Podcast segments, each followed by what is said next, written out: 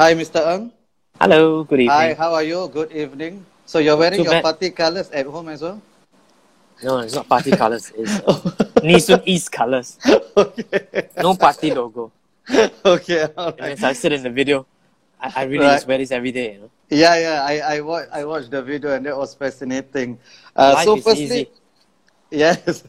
so firstly, Don't need to thanks for for doing this uh, live. It's your first No live, worries. First Instagram live. Right? Okay. So uh, so thanks. I'm I'm honored that you chose to do that with me, and I think there are many issues to discuss. Uh, but firstly, before before we begin, I think I would just like to thank you for really championing, being a voice of the voiceless a lot of times in Parliament. So I just wanted to put that on the table. Thank you so much you. for your for your works. Uh, the first, I think there's only one place to start: second-hand smoking. What's up with that? Well, that has been a long battle. I mean, I think over the last three years, I've been raising this issue of secondhand smoke. Um, not just that, about increasing the minimum legal age for smoking, about increasing the more the list of prohibited areas. Uh, so there's been a whole series of PQs, uh, bill speeches that led up to this uh, motion that I, I filed for September. Well, for October, sorry. All right. I filed it in September, but um, it really also is timely now because, as you saw from the last PQ reply, the number of cases that's gone to the CMC on secondhand smoke is actually quadrupled. And it's an issue now because everyone's working from home. So instead of um, smoking in your office place and you being at work, everybody's at home now and everybody is facing these effects of secondhand smoke. Right. And as I shared in the motion, I think the the key thing now is we have to move away from viewing this as a neighborly dispute, but uh, really as a public health crisis. Every day, someone in Singapore dies because of secondhand smoke. And that's something that we need to tackle. Right. So I, I was watching the speech uh, earlier uh, in full, and I I came in agnostic, but I was somewhat persuaded by by your argument. Although the one caveat I would have, or the one concern I would have, is your argument seems to rest on the premise that since we already have a lot of state intrusion in our homes, why not have another, an additional level or layer of state intrusion? Don't you think that this is what leads to the nanny state uh, mindset that Singaporeans have? Every every problem should be solved by the government. Ah, absolutely not. And you know, I'm one of those that push in Parliament about how we, we have too much legislation. Uh, But in the case of secondhand smoke, so whatever that SMS Amy had talked about, uh, those we really try all those methods. And if you look at my Facebook page, all the comments, you realize that people have really exhausted everything that Right. three prong approach that she mentioned, and they're still facing this secondhand smoke. And you know, someone just emailed me last night to say that uh, she actually moved house, so she did what I said most people don't do. She Right. moved house. Uh, unfortunately, she moved to another area where again it's secondhand smoke. so it was uh, unfortunate for her. But uh, there's another lady that tried to go upstairs and give a box of chocolate to tell the smoker, please don't smoke at the window. Wow. Um, Oh. Even that didn't work, and the fellow continued, and her son is suffering from um, asthma, and that really affects him. So there's nothing much they can do now. But what I'm pushing for is not to uh, point and be intrusive cameras into your rooms or into your house, and that's why I'm pushing for let's just stop the smoking at the windows and the balconies, and we can point the cameras sort of upwards at an angle where you will just see someone smoking at the window. So if you sit down on your sofa or lie down on your bed as I shared in Parliament and you smoke, the cameras won't pick it up. Mm. And I think that's where we can sort of draw the line and have a middle ground now. So smoke in your homes, but make sure that the smoke sort of doesn't affect your neighbor. And as I mentioned, this is not a, a perfect solution. You know? All it does is it minimizes the effects of secondhand smoke, not eliminate. And I think for many, again, you look at the Facebook comments, they will be very happy if we can just take that that one step forward for now. Right. So that that would be one one side of the argument, one side of the response, right? The other side would say, why not go all the way and ban smoking altogether? Uh, so I always believe in finding the middle ground. And as I shared, the, the rights of smokers should be protected. And they're adults, old enough to decide whether you want to smoke. And that's why I give the example of me. When Right. I smoked for 17 years, I, I loved it. But I gave it up because I didn't want my daughter to be affected by secondhand smoke. Right. I'm not sure you Yes. can hear daughter that's crying Yeah, yeah, it's okay. It's okay. It's, it's always lovely to hear uh, children in the background. So, I I also share something with you. I also uh, quit smoking a few years ago, many years ago. Uh, but it was for myself. It wasn't for my son. daughter. Either way, yeah. So yeah, but I appreciate it. I think I think I I personally was uh, surprised at the amount of support you actually got online. I thought, I mean, you got a lot of vitriol online as well, but I thought you would get more vitriol than support. But it seems like uh, you got more support online. So.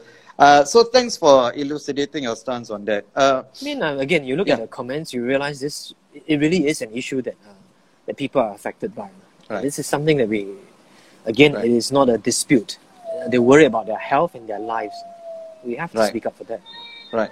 So the the uh, a questioner asked uh, based on this, and then we'll move on to the next uh, issue, is that once you have such cameras, right, then the worry is that the cameras would be used for something else, even though the, the initial purpose is uh, is noble. But that's how state surveillance usually increases, right? It, and then the next problem, people call for more state intervention or state surveillance. So how, how do we find that? Because you're about the middle ground. So how do we find that middle ground for that particular problem? So the middle ground has already been, been addressed with our optical cameras that we use now to catch high-rise littering. Uh, so those images are viewed uh, by only selected people. Uh, again, it's pointing at the facade of the building, so not into your homes. And the images are deleted uh, once there's no enforcement action that needs to be taken. Uh, so again, I, there's, I always feel there isn't an either or. Right. The, the truth and the solution some always lies in the middle. And I think that's Right. the middle ground now. Right. Okay. Thank you for that. So uh, we'll move on to uh, inequality because I think that's a good segue here because there's also a, a an unintended problem of inequality. Right. It's almost the signal is if you live in a bungalow, you've earned the right to smoke in your own home.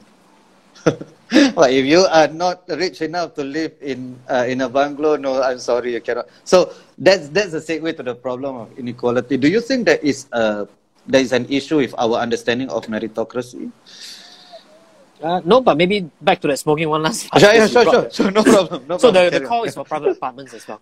So even Right, right, those living in uh, million dollar Sure. condos. Yes, Um, and that's uh, the yeah, example yeah. I raised on the, the chocolates. That's actually a condominium. Right, right, right. I, So- I understand. Uh, you did you didn't make that distinction, so I think uh, Yeah. I want to be clear. Uh, And James, I, think uh, that's Mr. Ng didn't important. Right, right. Um, so Mr. Ng didn't make the distinction, but uh, my worry is this is going to disproportionately affect people uh, in the HDBs uh, and on and condos as well. Uh, so I'm not sure whether there are studies in Singapore on income levels and smoking and whether it's related to financial stress and all that. And maybe there's another added layer of this of this Yeah, issue that I haven't looked into that part. Right, I, I, I don't know as well. So. Yeah. So uh, is there is there an issue with how we understand meritocracy? Um, I don't think so. I mean, meritocracy exists in Singapore, uh, but of course there are some obstacles, which is what I've been pushing in Parliament to remove. One example is streaming.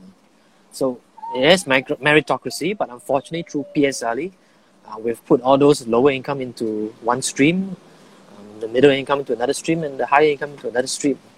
So meritocracy is there, but sometimes it's hard to to fight and get your way up. And that's why I think we, we need to make sure we address those obstacles. Right. And that's So- what we've done with uh, streaming. You know, I, I focus hard on that because, Right. again, I, I wanted to make sure that meritocracy can thrive here. And through a parliamentary question, I realized that the, uh, the reply was that PSLE scores are positively correlated to your socioeconomic status. All right. And based on PSLE scores, you're streamed into normal tech, uh, normal CAT, and express. And so you then get this social stratification uh, that we saw happening over the last few years because of streaming. And I'm very glad that we have abolished it now. And uh, there's more social mixing. And I think meritocracy can thrive in our schools as well. Right. So uh, and I think that was a that was definitely a, a good uh, decision by the government. I mean, made possible by people yourself and Minister Ong as well. So uh, that is only one aspect of uh, inequality, right? The PSLE. There Yeah. What many about in- aspects. uh, Right, right. So what about inherited meritocracy then? Uh, because a lot of us, our station in life is a lot of it is uh, is due to our parents' station in life. Uh, so how do we how do we get around that? A pure meritocracy, uh, a pure meritocratic system wouldn't work, right? Um, so that's our, our focus is not to cap the top, but to try and bring the bottom up. And that's why we've started the well, a varied variety of programs, Kickstart, uh, KIFAS, all the subsidies for the lower income to make sure they also have, um, well, opportunities for education. We've made sure that every school is a good school, and I wholeheartedly believe in it. Um, So the focus is on meritocracy, and but not capping the top, and how we can bring the bottom up.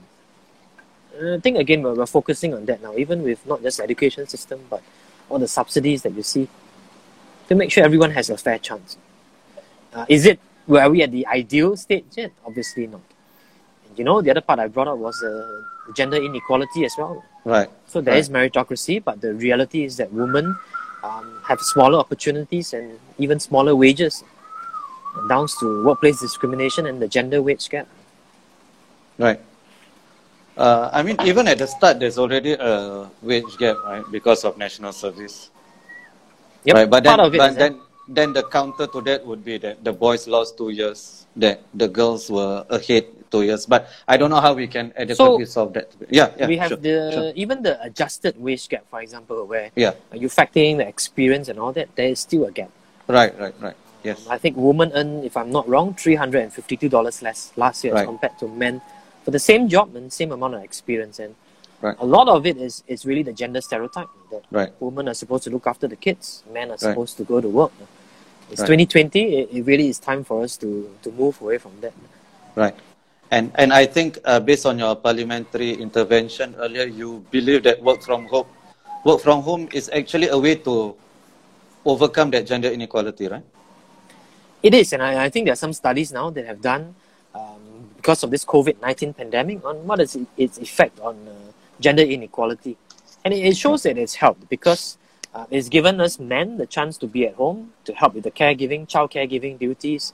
Um, it sort of balanced the, the scale a little bit. And you know, someone wrote to me last night and said she's very happy now because, uh, well, whenever she picks up her kid from primary school, she sees a lot more fathers picking up their kids now because they're Right. able to and uh, they're working from home. And I, I think that again, uh, not just tackles inequality, but it changes the mindset that actually Sure. it's men and women that can look after the children, and hopefully then that changes the employer mindset. Right. Uh, and uh, I just wanted to say the, the gender pay gap is a worldwide problem, right? Yeah. Uh, so I think we have to creatively and look at uh, how other countries have tackled it as well.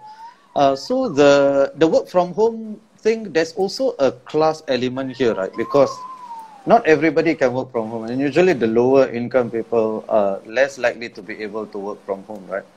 Uh, so Yep. to rely on that probably is is gonna exacerbate some other form of inequality. What you think? Um, no, so what I've pushed for is the work from home from those who can, and then make sure that we increase the annual leave entitlement for those who can't. And that's what I've Right. pushed for because in, I think if you look worldwide now, Singapore has one of the lowest minimum entitlement for annual leave at seven days. Uh, I've, I delivered a speech on all that.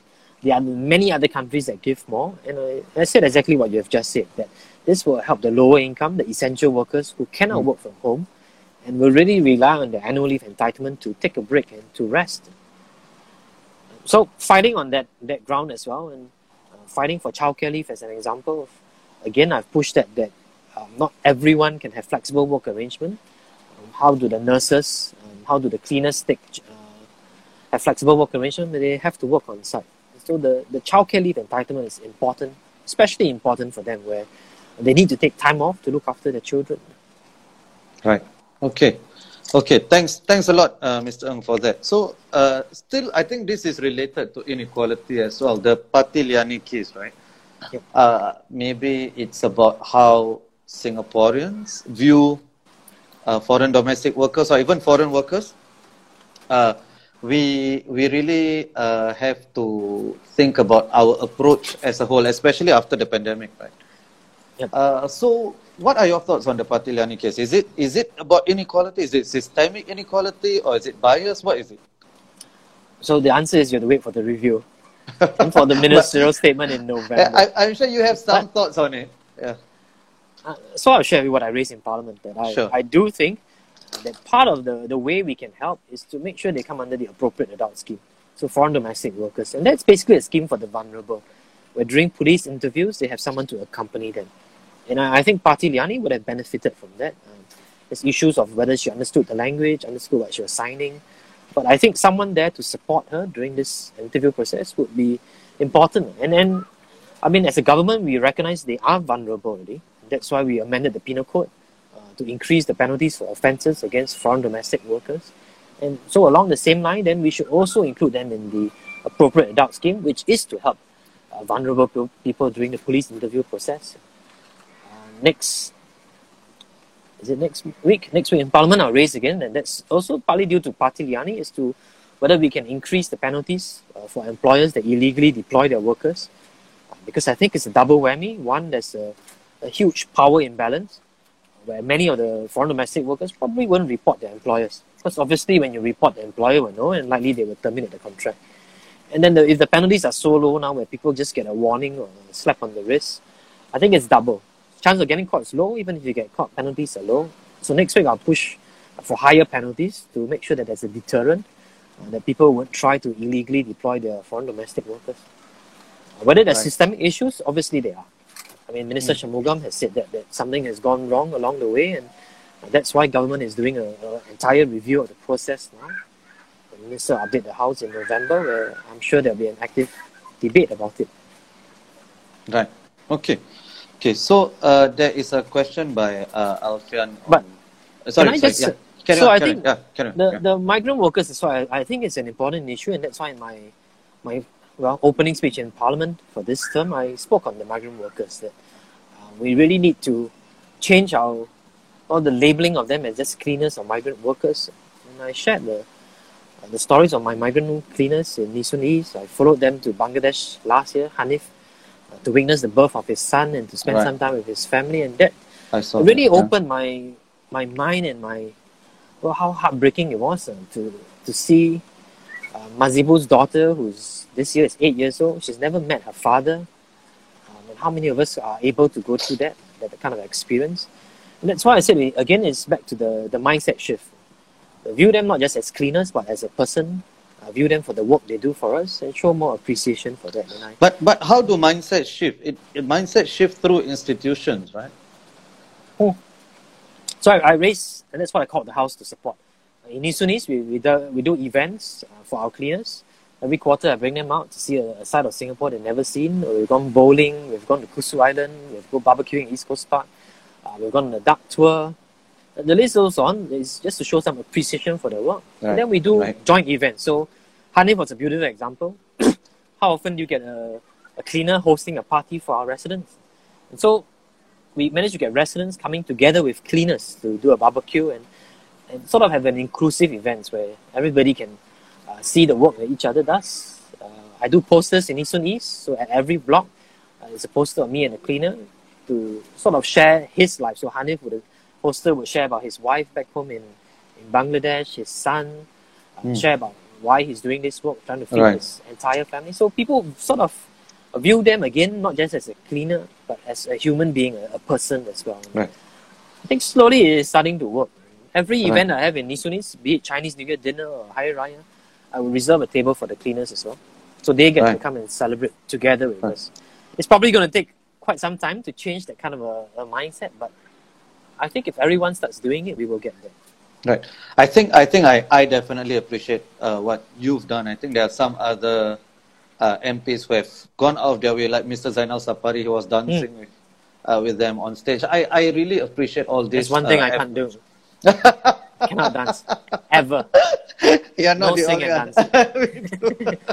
I do almost everything yeah. except sing. I, I think I think Mr. Zainal couldn't as well, but he was trying. no, I say that's why that's why I draw the line at singing and dancing. Right, uh, but I mean I appreciate it. But wouldn't you say these are individual efforts uh, and not uh, and not institutional uh, ones at the level uh, at the level, and that's why there was an issue with the dormitory. So, is are we failing at the institutional level, even with Parti Liyani case? Uh, is it uh, should we always rely on the magnanimity of individuals rather than uh, legal mechanisms to solve So we should problems? focus on both.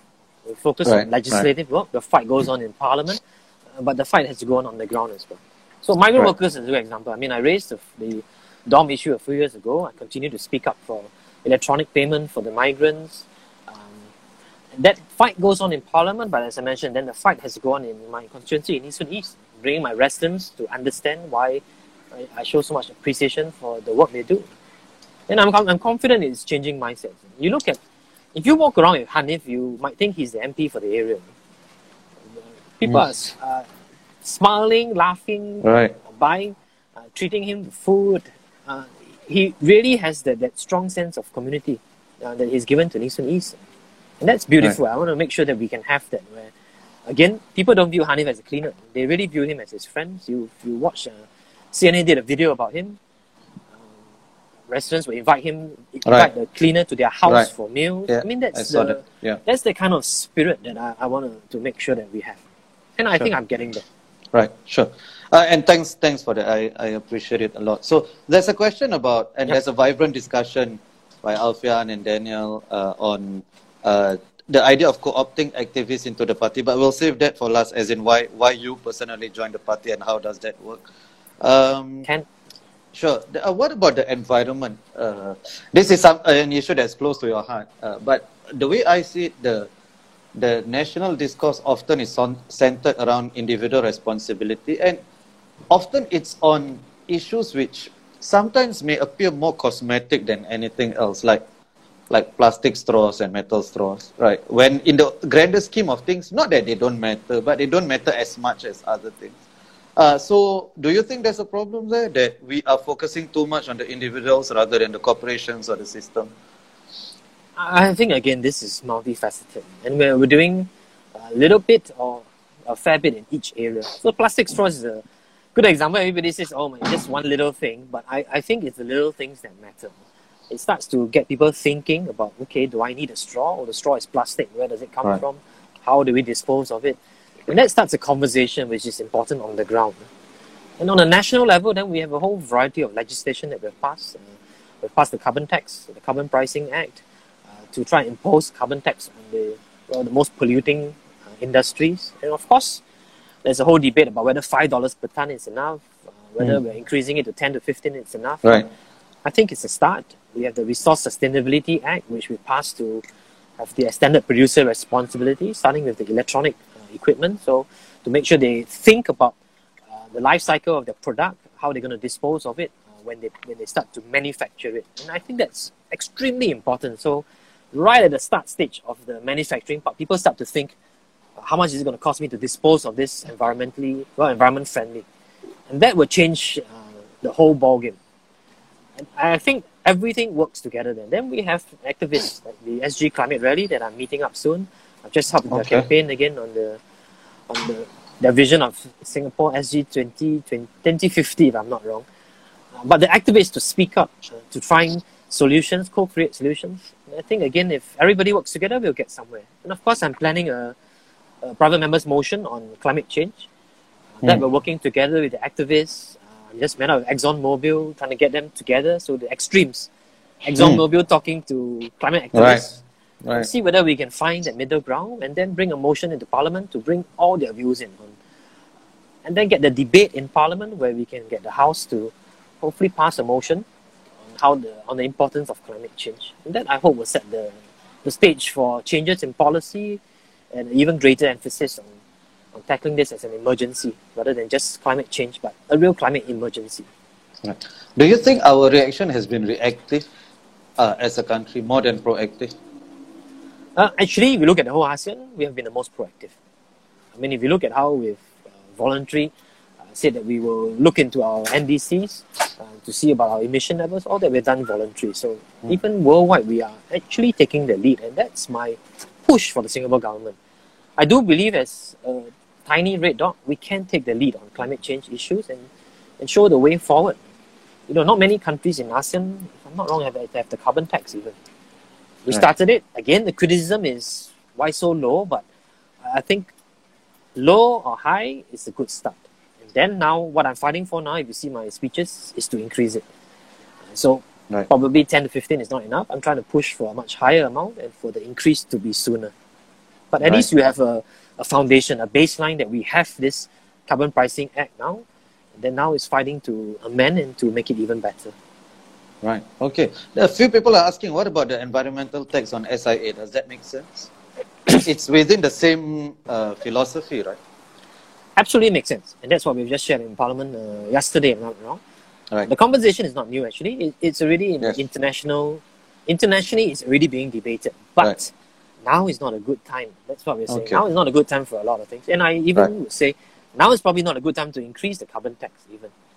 As we mentioned, SIA is, is barely surviving. Uh, I think over 2,000 have lost their jobs. To uh, impose any tax on them now, our national carrier, I think might sink it. And then more jobs to be lost. I don't think that we, we want that at this point. But Okay. uh, once the economy rebounds, I mean, I will be the first to, to push for all these environmental taxes. And you know, I always do that. But uh, timing is important. Okay. Okay. And anyway, SIA responded quite positively. Yes. And they are not going to do the flights to nowhere. So, Right.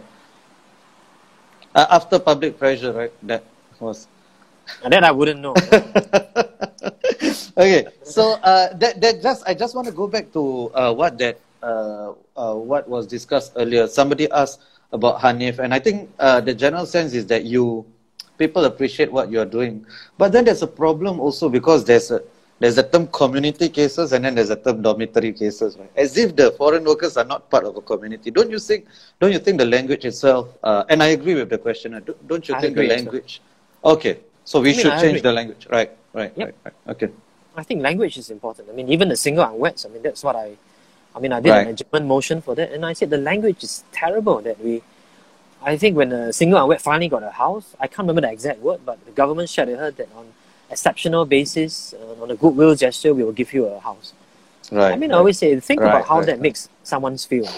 So Right. yes, we have a house, but think about how it makes people feel. I mean, you think about how the migrant workers feel when they well, are segregated now. And that's why I always push that we we need to welcome them and make sure this becomes their second home, not their first home, which is back in their home country. But if you look after them well, obviously they'll work better for us.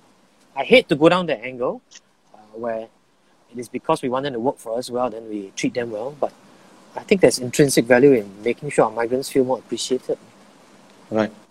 Uh, so uh, on the uh, carbon tax, environmental tax for SIA not being the right time, then at the same time there's the electricity tariff that is being increased. That seems like a contradict contradictory signal that's being sent. What what what are your thoughts on that? Increase, but well, you're testing me my knowledge on everything. no, no, somebody somebody is asking that, so it's okay. It's we don't have to increase, but relatively it's still lower than as compared to last year, if I'm not wrong. And of course, we have looked at this in your meritocracy uh, debate as well to make sure that we give out the vouchers to those who can't afford, to make sure that we offset this increase. Alright. So those who Okay. can afford, I mean, our our rationale has always been that those who can afford will pay, those who cannot afford, the government will always step in to help. Uh, be it Right. your USAVE vouchers or the GST vouchers to, to make sure that this increase doesn't affect them uh, as compared to those who can afford. Right. Okay. Thanks. Uh, so, uh, Mr. Ng, what about minimum wage? This has been the, talk of the town. Uh, what, what's your Uh, stance on it? So actually, I've been pushing for more of uh, looking at this as a PWM versus minimum wage, where actually, um, I think as as SM Tharman has said, uh, it, it really isn't two separate ideas. You know, the progressive work model that we have is like a minimum wage. For example, with the cleaners, I think we set it at 1,450 this year now. Right. And I think the PWM is better because it sets a career path and a progression for the workers. It's targeted as well rather than um, every sector, and I think that's important. It takes some time uh, to implement, and I think that's again the middle ground so that it gives companies and businesses uh, some time uh, to adjust before the PWM or well, let's just say you can call it what you want. Whether that 1,450 kicks in. And I think many people are asking, why does PWM take so long? And that really is to be fair to the employers.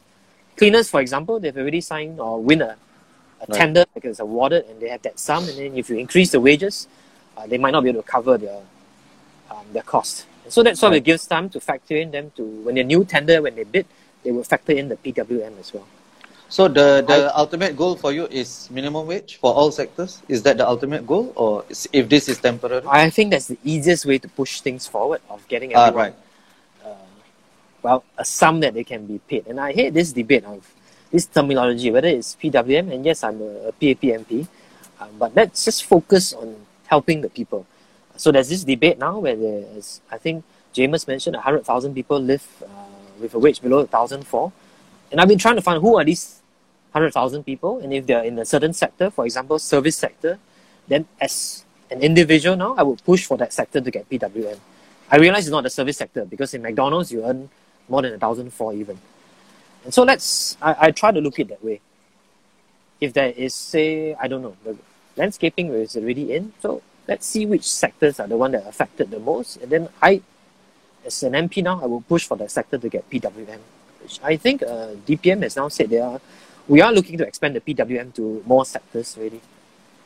And I think that then there will be win-win. So rather than debate the terminology of let's just debate what is this amount that we want Singaporeans to have, and then I'll fight for the different sectors to get that amount. And I, I think I- we often forget there's workfare as well. It's Right. just top up the salary for the lower income. Right. So I, I think the the benefit of pushing for minimum wage is so that people think about the the other end of the possibilities and then eventually it will push people to the center. Right? Even if you don't get there, you get somewhere nearer uh, there. That's the same as PWM, really. Right. I, I, I think so. That's Uh, I but. I, I think so. But uh, for all sectors, right? Eventually, wouldn't you say? So yep, we slowly push PWM to more sectors. Right. Right. Okay. So Again, I, I, I think I, look yeah, at yeah, this yeah. as an activist.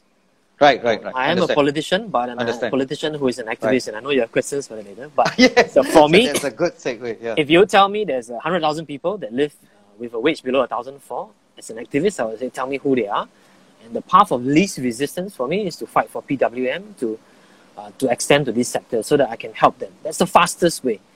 I'm not. I don't want to spend my time fighting on terminology, when actually it's really about the same thing.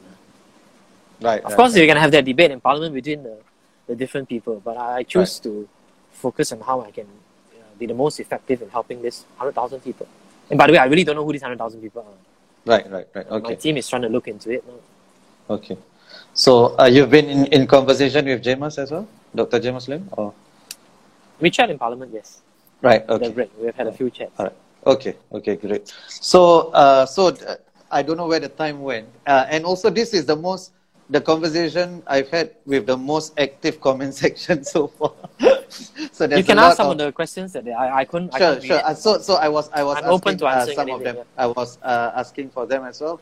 Uh, So before we get on to the activist one, just one final one on this. What about PWM for foreign workers as well? Uh, believe it or not, I've pushed for that. If you look at my speeches, I've pushed for it for cleaners, for example, for the lift technician. Um, of course, the, the answer is no, but uh, they they would recommend that companies do it. And in fact, I, I shared Hanif's story in Parliament, uh, saying that they Yes, do the same amount of work. Why should we pay them Right. less? And then for the for the lift technicians, I I pushed it as a safety issue, which I, I still strongly believe, uh, because a lot of the lift technicians they, they do critical work for us. The safety of our lifts uh, are in their hands, and a lot of them are Malaysians. And I what I shared in Parliament is I don't want an angry Malaysian lift technician uh, man, maintaining our lifts, because he would see actually I'm doing the same work as a Singaporean. Mm. And then I, I push this as meritocracy again. But because I'm of a different nationality, they pay me less. Right. Uh, so ask yourself, how does that make you feel? Will you give a hundred percent, knowing in this dark lift shaft that the guy beside me actually doing the same work but gets paid more? Out of fairness and out of meritocracy, we should pay the same. And PWM is about improving the sector, you know, improving the customer service and all. And if a lot of these sectors, let's face it, the, the bulk of them, of the workers, are foreigners. How do we uplift the sector if we don't help the, the people that are that form the majority of the, the workforce? And I always said this: it- it's Team Singapore. Team Singapore includes all of us. Uh, it, I, I really got quite uh, depressed with all the xenophobic speeches in Parliament. Yeah. Us versus them, and you know, I've Right. I've always used this quote in Parliament there is no us or them, only us, one human family connected in ways we sometimes forget. And uh, I think we need to remember that if we draw the line so clearly that Singaporean uh, foreigners, and I might take some flack now for saying all this, um, I'm not sure whether that's the kind of society I want to bring my three daughters up in. I want to bring them in a society where we, what we started, where there's meritocracy. Hanif does good work for us. We pay him for his good work and not discriminate because he's Bangladeshi and not Singaporean. And I would fight hard to get to that, that stage. Right. And I see some will say, Have I fought for it legislatively? I have. Uh, The Right. answer is no, and you know me, I've, over the years, right. I will keep repeating the same thing, and this fight will continue. You have my word Right. on that. Thanks. Thanks for the assurance, and I, I have no doubts. Uh, you you mean what you say. So uh, there's a there's a cheeky question that I think will be the segue to the next section. Uh, do you see yourself splitting from the party and becoming a Tan Cheng? But I think the the seriousness of that question is maybe you don't fit into the typical mold of a PAP MP as an activist, right? Uh, so why do you choose to join the PAP? Uh, don't uh, don't you think that's a form of co-optation to have you within, uh, so that you won't do as much damage outside? and then, uh, but surely you have made all these calculations and you think it's it's wiser to be in. So what what were the calculations that, if you don't mind sharing, what was the calculation that you? Ken, I mean, I- I'll share the story, and I, I, I think you, if you look at me in Parliament, do you think I've been co-opted? Uh, with the kind of things that I raised, and even the last few days. Um, but uh, Fair enough. it's, a, it's a long story, you know, but it, it really started in 2008 uh, when Minister Shanmugam was the guest of honor at the Acres Gala dinner and Right. delivered my speech, came down, sat beside him, and he started that process, uh, that journey of. He asked me, and I always remember that. Tell me what obstacles you face, and let's try and work together and within uh, to try and change some things. And quite infamously, he called me to his office and said, uh, in that one-liner, all the way to his office, he said that one-liner, Louis, you cannot just help animals, you have to help humans as well. and with that, I, well, I was co-opted into his Meet the People session where I, I started volunteering there in 2008. And I, I saw that I could have an impact in not just helping the lives of animals, but the lives of people as well. I saw that through working from within, I could still confront, which is what I've done in Parliament, keep confronting the issues, but uh, not just confront and be confrontational, but to be constructive and to collaborate. And I, I found that worked. Uh, that it could work, uh, effect policy changes a lot more faster than my, well, my good old young days of being extremely confrontational, getting a lot of media publicity, but actually very little things done.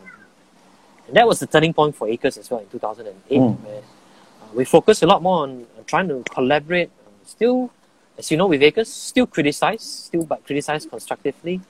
Uh, even after I uh, journeyed into politics, I still took on Resorts World, and that fight still continues today. Um, but I, I found value in um, starting work at the policy level, and it was Minister Shanmugam that approached me to enter politics and with the PAP. Right. So, uh, would you can can I push back a little on on the idea that when you were vocal, you didn't achieve much? Don't you think that you need those people so that the ones who are not as vocal, they can be legitimized? So you need people who are more not extreme, but people who are more confrontational, so that the people who's who are not as confrontational become the moderates, and then the government has to work with these people. Without without those confrontational people, the moderates become the confrontational because it's all relative, isn't it? Don't you think there is a kind there is a space for all sorts of activists as long as you do not advocate violence or treason uh, treasonous don't you think there is a space for all versions of activism? Absolutely. And I came from that space. I mean, I was uh, um, deep in that space and I, I found value in it. And I still find value in it. I mean, I um, we meet up with a whole wide variety of activists, uh, whether I agree with them or not. Uh, Right. Even on some of the issues, whether I agree with them or not, I raise it in Parliament. Uh, Right. Because I believe that it's not about what I support or what I agree on. It is uh, people's voices should be heard. And uh, I mean, that's many people ask me that. uh, Do I agree with everything I raise? Absolutely not. But I feel as an MP, I'm the bridge, not the filter. Right That I should be the bridge for people's voices. right So am I passionate about some of the issues I've raised? I'm not. I mean, but I Mm. think it's important in my role to make sure that these uh, issues where people are marginalized, they get raised. Some of these issues, I mean, I never thought about uh, before I became an MP. I learned along the way, and I realized again that there's this critical need for the vast majority of issues I bring up. Unfortunately, have never been brought up. you know. Hmm. Uh, It's a pity, but and that's why I want to make sure that uh, all these different issues, as controversial as even speaking up for sex workers, I would speak up for them in Parliament. right And that's why I shared the, the recent story of the sex worker. I mean, given a chance, she's got straight A's in her first semester diploma. That's uh, that's something that again we should embrace in Singapore. Everybody should have Right. that fair chance. Right. Uh, thank you. Uh, there's just one question on this, uh, based on what uh, what you said earlier on Team Singapore, right? And Team Singapore also comprises people who sometimes are critical of of the Mm. government, right? Uh, so, do you think it's time that we move away from personal attacks on people who do not necessarily agree with the government? We should. Absolutely. And as I said, uh, everybody's view is, is a good view. Uh, there's no such thing as wrong, and I've said that very publicly that I think we grow not through praise but through criticism. And then that's why that's how I man my social media accounts. I mean, I do it myself. Uh, you criticize me, I might even like your comment uh, because I want you to know that I appreciate that. Uh, I don't ban anyone or delete anything, so open. You want to uh, scold me? I know some people find it weird. You like my comment when I scold you? Yeah, why not? and that's what I said in Parliament uh, when I delivered the speech about how some of the public servants maybe fear speaking up. Right, right. I remember that. And you were scolded And for think- it, right? Mildly. Cap, mildly. your, your, your choice of words, you see, they get me into trouble. But I know this is live, but I was uh, Okay, you responded. I, I had a reply, and I, I and I said that in Parliament that I would be very happy to be proven wrong. And I think the media always said uh, exactly the question. So you got scolded for speaking up, and I said no. I mean, I I did criticize the public service, and then the minister criticized my speech. Yeah, yeah, yeah, which is fair fair game. game. Yeah, it's fair game. I Um, agree. I agree. I'm 40 over years old now. I can take it. I don't need to go uh, cry in the corner. And that's what debate should be. No hard feelings. Good friends with uh, Ye Kung. And, I, I think we need to put all these personal attacks, personal issues aside and be there to debate the, Right. the hard issues. Uh, Same with my, I mean, the debate on second-hand smoke. I mean, I push Amy Khor hard, but we still message each other and joke and still Right. friends. But we're there to make sure, I want, I, I want to be there to make sure we have the best policies. Right. Thank you. Thank you a lot, Mr. Ng. So before before you go ahead, I need some advice from you. So who would you recommend I approach uh, that you think would, would say yes uh, to come on this? I have so no I can idea. tell them, I can uh, tell them, Louis Ng says that you are willing to come. who, okay, who would you like to, to, to see me have a conversation with or? uh, Why don't you try with speaker? I mean, I understudied him, and I, I think he's Okay. open to a lot of these issues. I mean, we work together a fair bit. In fact, I, I shared the, you know, the the helping migrant workers. It started with uh, speaker Chuan Jin, and I remember that very clearly when I was volunteering with him. Uh, he brought them up When he was Minister of Manpower or when? Yes, when was Minister he? for yeah, Manpower Okay. at that time. Uh, I remember he brought the the cleaners out in his estate to, for a duck tour. Right. We had we had dinner together. I cannot remember the restaurant now, and I walked around with him, you know, to learn how he does things. And I, I remember he somehow knew that some of the cleaners were missing, and that's how attentive he was to details. And I remember him sharing with people that wait, I, when I say everyone has a break and walk together, I mean it. And then he had a separate outing for those that missed this outing, and he joined in as well. And that's why I shared in Parliament. The things I do for migrant workers and what I learned is actually through him. And I saw how he did it, and I wanted to follow his example. Right. Okay. Thank you so much, Mr. Ng. This was an illuminating uh, conversation, and and I hope you continue fighting the good fight and raising the issues uh, that I we will. do in rest. I'm sure you. I'm sure you will. I'm, no I'm worried about my eye bag, so look at that. Job hazard. no, it's from looking at the screen. This is uh, I got one more interview after this. oh, really? It really Online is, as uh, well. So the yeah, with a chat Okay. with a reporter. But uh, All right. I think that's the problem of work from home. Okay. really bad Yeah, for yeah, your yeah. eyes. Right, right, right, right. Yeah. All right. Okay. Thank you so much, Mr. I'll be All right. uploading this later. Okay. Thank you. thank you so much. Have a Bye bye.